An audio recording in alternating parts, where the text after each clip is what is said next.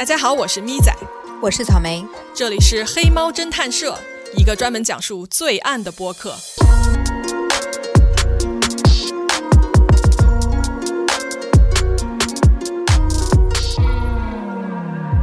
Hello， 上次我们说到这个酒店的服务员在打开1046房间的门以后，等他的眼睛终于适应了黑暗以后，他看到了令人毛骨悚然的一幕。他看到了什么呢？欧文在离门不远的位置，他的双手和双脚都被绳索紧紧地捆住，他跪在地上，双手是一个抱着头的姿势，身上没有穿衣服。服务员把灯打开以后，他看到整个房间的地板上、墙上、家具上全都是血，床上也全都是血，非常非常的血腥和恐怖。妈耶，这也太恐怖了吧。我们之前提到说上一次服务员他进来的时候，他看到床上暗暗的，你还记不记得？他以为是这个房间的那个过于黑暗的一个引子之类的，但其实你现在想起来，那个全部都是暗红色的血，整个房间就如同屠宰场一样，非常的可怕。这个时候呢，服务员就赶紧跑出去，去寻求帮助。然后酒店呢马上报了警，大概20分钟以后，警察赶到了现场。然而他们发现在这个凶杀案现场的受害人，也就是欧文，他还没有死。就这样还没死？对，就是这个时候，虽然医生还没有到，但是呢，警察呢就想办法把他挪去了里边的浴室。然后根据对现场的观察，欧文的脖子是被绳子紧紧勒住的，另外他的双手跟双脚也全部都是被紧紧的绑住的，在他的胸口有3处非常深的刀伤，在不停的往外冒着血，另外他的头部也有被反复击打的痕迹，很明显他的头部是骨折了的，而且甚至是已经碎了的。所以这个凶手他根本就不是想一刀致命，是吧？看样子有点像在折磨，然后有点虐待的那种感觉。对，如果这个凶手是想直接把人杀死的话，那他这样子的伤害确实就显得没有必要，或者是说显得过于残忍了一些。然后这个时候呢，警察呢他们想办法把陷入昏迷的欧文给唤醒了。而这个时候医生也正好赶到，警察呢就问欧文，这是谁干的？是谁跟你待在同一个房间里？欧文说 Nobody。 怎么可能 Nobody？ 这是他自己能干到吗？ 对，然后更离谱的来了，警察问说，你是怎么受伤的？欧文说，我自己在浴缸里滑倒了，然后摔的。这有点像欧文试图去保护这个要杀他的人不然的话怎么可能不提任何人的名字呢？都到这个时候了，都到这个时候了，对不对？你人都已经快没了，然后你还在保护杀害你的那个人，我其实很想不通。然后警察对现场勘探的结果他们发现这个现场很奇怪。首先，欧文全部的衣服都不见了，就连他的鞋子、袜子全都消失不见了。另外，他的洗漱用品也都被拿走了，什么肥皂啦、洗发水、毛巾全无。这个凶手貌似要把一切都消灭得干干净净。现场呢也没有凶器的痕迹，他们在现场找到了一个发夹、一根没有抽过的烟以及一瓶强酸。警察怀疑这个发卡是因为有女的来过，而且那瓶强酸呢可能是用来折磨和虐待欧文用的，但是最后这瓶酸没有被用上。然后警察在厕所里发现了2个玻璃杯，其中有一个杯子是被摔掉了一大半的，但是摔掉的那一半的那个尖锐的玻璃却同时也不见了，所以我们不能排除有可能这个玻璃碎片是凶器之一。虽然这个东西它不是什么很理想的凶器，因为毕竟在杀人的过程中间，如果你使用玻璃碎片的话，凶手很有可能也会伤到他自己。值得注意的是呢，警察在1046房间的床头柜上找到了4枚指纹，而根据这个指纹的大小推测呢，这很有可能是一个女人留下的指纹。女人？那是不是头一天晚上那个有一个神秘的黑衣女？对，我也想到了这个黑衣女，你记得吧？那天晚上其实那个电梯操作员提供的线索非常有用。首先我觉得那个黑衣女跟那个穿褐色衣服的男人有非常大的嫌疑。我们来看一下案发的时间哈。根据法医的鉴定，在1046房间这个凶案的现场，他墙上不是满墙都是血迹吗？然后警察啊，他们根据这个血迹干了的程度来推测，它很有可能是凌晨3点到4点之间被喷溅上去的。你还记不记得那个黑衣女还有那个褐色衣服的男人，他们是几点出现在酒店的电梯里的吗？好像是3点来钟。对，黑衣女第一次出现的时间是1点，然后她离开了一段时间。她第二次出现跟那个男人一起出现的时间是半夜3点，然后1个小时以后大约4点多的时候，他们再次乘坐电梯离开。也就是说他们完美的符合这个案发现场的时间。对，就是这个黑衣女第一次去的是10楼对吧，然后第二次出现的时候呢去的是9楼，然后她离开的时候好像也是从9楼离开的。对，但是你想啊，有电梯的地方一定也有楼梯，对不对？所以这个9楼它不说明什么问题。我猜啊，这个女的和这个男的，他们有可能是为了避开嫌疑，从9楼下电梯，然后他们走楼梯来到10楼行凶，然后再回到9楼坐电梯离开。对，我觉得有可能。然后现场不是还有发卡，还有女性的指纹吗？说不定也是那个黑衣女留下的。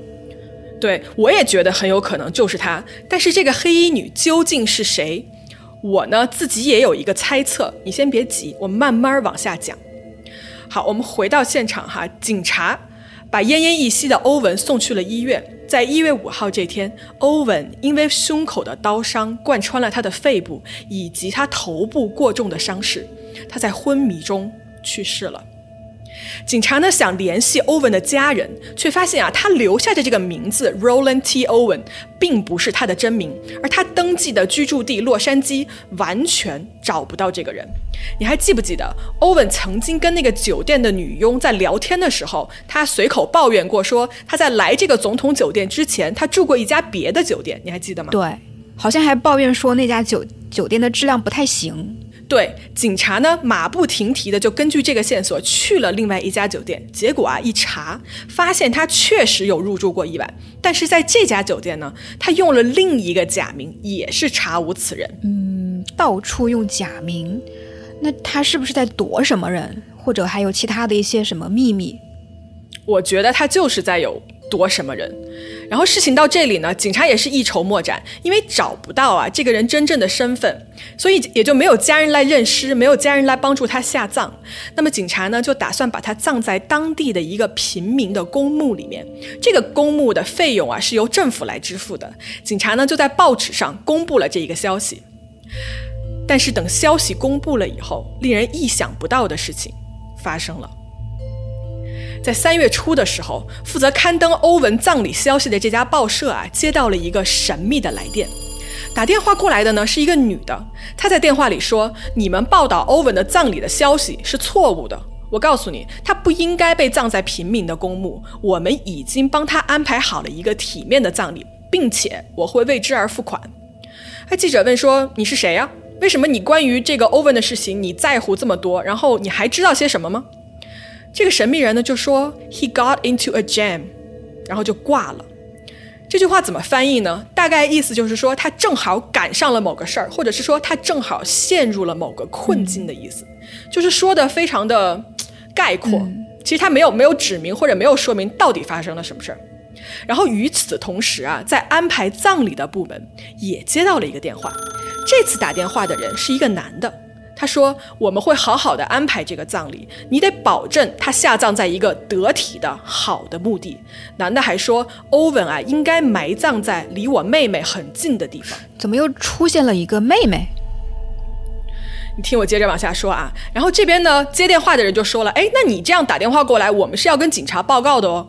然后电话那头的那个男人啊，他似乎根本就不在乎，他说无所谓，欧文呢本来就是要跟我妹妹结婚的，但是呢有一些事情发生了，所以我们3个在总统酒店见了一面。这个男的还说啊 Cheaters is usually get what's coming to them， 然后就挂了电话。所以这个英文的意思大概就是说出轨的人恶有恶报。对，你是不是听出一点八卦的意思来了？嗯OK， 那我推测一下他刚才说的这个妹妹，然后以及他们三个人在总统酒店见面的这个事儿，如果穿起来的话，是不是说这个黑衣女就是这个妹妹，然后这个褐色衣服的男的呢，就是这个打电话的人呢，有没有可能就是那个之前我们说的那个唐还是 Don 啊？对，我觉得非常有可能，但是事情到这里还没有结束。过了几天啊，有一间花店接到一个电话，说要订13朵花送去欧文的葬礼。花店人说：“你是谁？”电话里的男的说：“我是为我的妹妹做这一切的，我会把钱付给你的。”然后就把电话给挂了。那估计跟之前打电话的是同一个人。对，然后刚才我们说到的哈，葬礼的费用、花的费用等等等等，这些钱最后也以信件的方式寄到了。而写这些信的人呢，用了一种非常奇怪的横平竖直的一个字迹。我觉得啊，他是在试图掩盖他自己真正的一个书写的习惯。另外呢，这些花和支票的落款有一个名字叫做 Louise。有没有可能就是电话里说的那个妹妹的名字？没有人知道。然后呢，在3月26号这天呢，欧文的葬礼举行了。整个葬礼只有负责这个案子的侦探来参加，并没有任何其他人出现。而在这天以后呢，这个案子就渐渐地淡出了公众的视野，直到1年半以后，一个女人的到来打破了这个平静。谁啊？这个女人来到警局，说：“我在报纸上看到你们当时发的认尸的照片，而她认出来，报纸上这个叫欧文的人是她的儿子。所以啊，欧文的真正身份也得以重见天日，他的真名叫做 Artemus。原来啊，在1934年，也就是他遇害的前一年，他离开了家。他说我要搭顺风车去洛杉矶闯世界，然后呢，渐渐的就跟家里断了联系。”但是你还记得吧？1935年1月3号，也就是我们的主人公欧文 Artemus 被谋杀的那天。但就在1月3号之后，在他死了以后的几个月，他的妈妈却接到了好几封以他儿子的名义发过来的电报。所以有可能是这个凶手在冒充他在给家里报平安。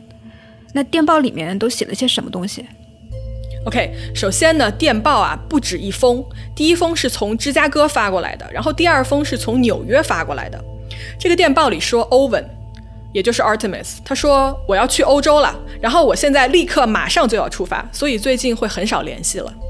这是不是有点假呀？那他妈妈有没有怀疑过呀？对，他妈妈当时就觉得非常的蹊跷，他曾经呢尝试去警察局求助，但是没有人能帮他。在当年8月的时候，他妈妈又接到了一个电话，这个电话呢是一个自称叫 Jordan 的人打过来的。他在电话里啊结结巴巴地说，我认识你的儿子，然后并且传话过来说，你的儿子现在过得非常好，你不用担心。然后他妈妈就说，我儿子人在哪儿啊？他为什么不自己给我打电话？然后这个 Jordan 说，他其实啊不在欧洲，他现在在埃及的开罗，并且娶了一个富家女，过上了幸福的生活。妈妈就说，那他为什么不亲自跟我联系呢？他不写信也不打电话呢？然后 Jordan 说，他出了一个小小的事故，大拇指受伤了，所以他不能写字。这也太假了吧。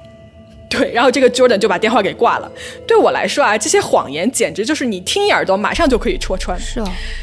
然后直到2个月后，欧文也就是 Artemus 的妈妈在报纸上看到了自己儿子尸体的照片。OK， 虽然说啊，事到如今欧文的身份已经得到了确认，但是呢，在寻找这个凶手方面却一点进展都没有。那个 Don 究竟是谁？这个黑衣女又究竟是谁？而且为什么欧文被人残忍的虐待到那种程度，却绝口不跟警察提凶手的名字？而究竟又是谁在欧文死以后给他支付了葬礼的费用呢？这中间究竟有什么故事？我想问问草莓，你是怎么想的？这个故事真的挺蹊跷的，然后昨天吃饭的时候我把这个故事跟我俩朋友说了一下，我也问他们说，你们觉得一个人如果前胸被捅了3刀，头部还被钝器打成重伤，有什么原因可能让这个被害人绝口不提谁是凶手？我那俩朋友异口同声的说，那大概是因为爱情吧。因为啥？爱情对。OK， 好吧，那你说说呗，为啥呀？你想，如果欧文是因为杀他的人是自己爱的人，所以才不告诉警察谁是凶手，那么谁可能是那个爱的人呢？那目前为止，这个你之前所提到的这个案件里面的嫌疑人，感觉有一个是那个黑衣女子，然后有一个是那个穿褐色衣服的男子吧。我推测呢，有一种可能就是这个黑衣女子是凶手，欧文因为想要保护这个深爱的人，所以不肯说。另外我还有一个大胆的猜测，大家姑且说出你的猜测大家姑且一听啊，就是有没有可能那个褐色衣服的男的，也就是可能是那个叫做 Don 的那个人，其实就是杀害他的人。然后我猜测呢，这个 Don 呢其实是他的同性恋人，他不说的原因，一个呢可能是因为爱情，另外一个呢可能是因为他害怕因为这个禁忌的感情被导致坐牢。为什么这么说呢？就是我们回顾一下这个案件发生的一个时间点是1935年是吧？当时美国你记不记得大概是一个什么时期？1935年大概就是一个美国的大萧条的一个时期。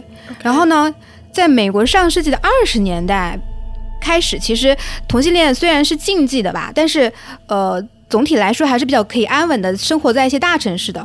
但是到了这个大萧条的时期，男同性恋者的这种关系会被认为是威胁到经济的发展前景，然后对整体的这种男性身份的弱化。